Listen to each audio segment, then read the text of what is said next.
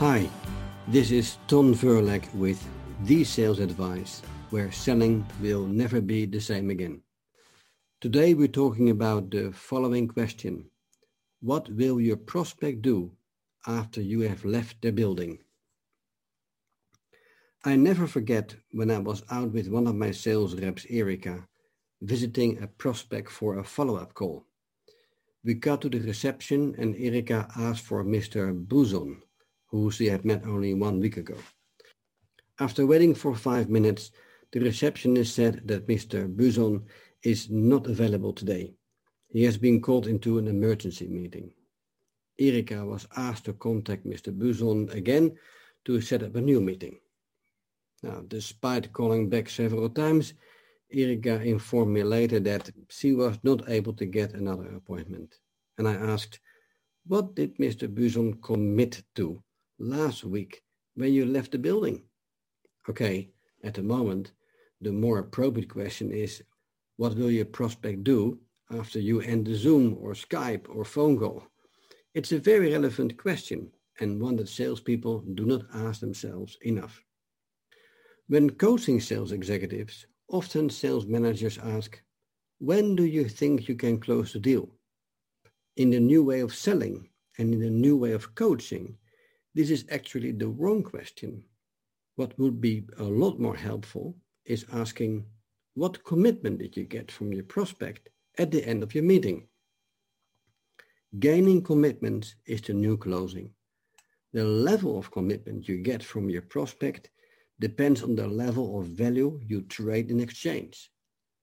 So what are the main five commitments you should look for at the end of your meeting?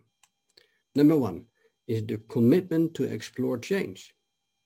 So the prospect is open to exploring change because you have shared relevant insights or a new perspective that got them thinking about their own status quo.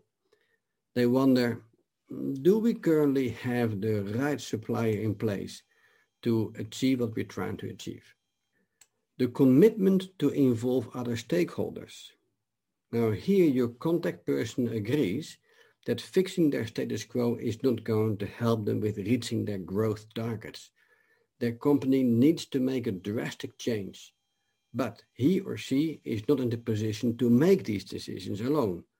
More people need to be involved to hear your views and more importantly, how you can help. So that's the commitment to involve more stakeholders. Then there is the commitment to come to a consensus. The stakeholders have their own agenda, but what they have in common is the success of the company. The value you trade here is a focus on linking their common business goals to risks of not changing and opportunities when changing for the sake of the company. The commitment to make a decision. Here you offer to help with a solid business case for change. It should include the ROI and a clear strategic advantage when making a change. What the stakeholder group wants to hear and see is clarity on what they buy and the impact on the business. And then the last one is the commitment to commit to change. Companies may have been with suppliers for decades, and although your case for change is solid, there are many unknown variables that can hold the change back. The value trade here is that you will do the legwork. You will be the right arm. You act as a team member to ensure all users are able to switch swiftly with you as their new main partner.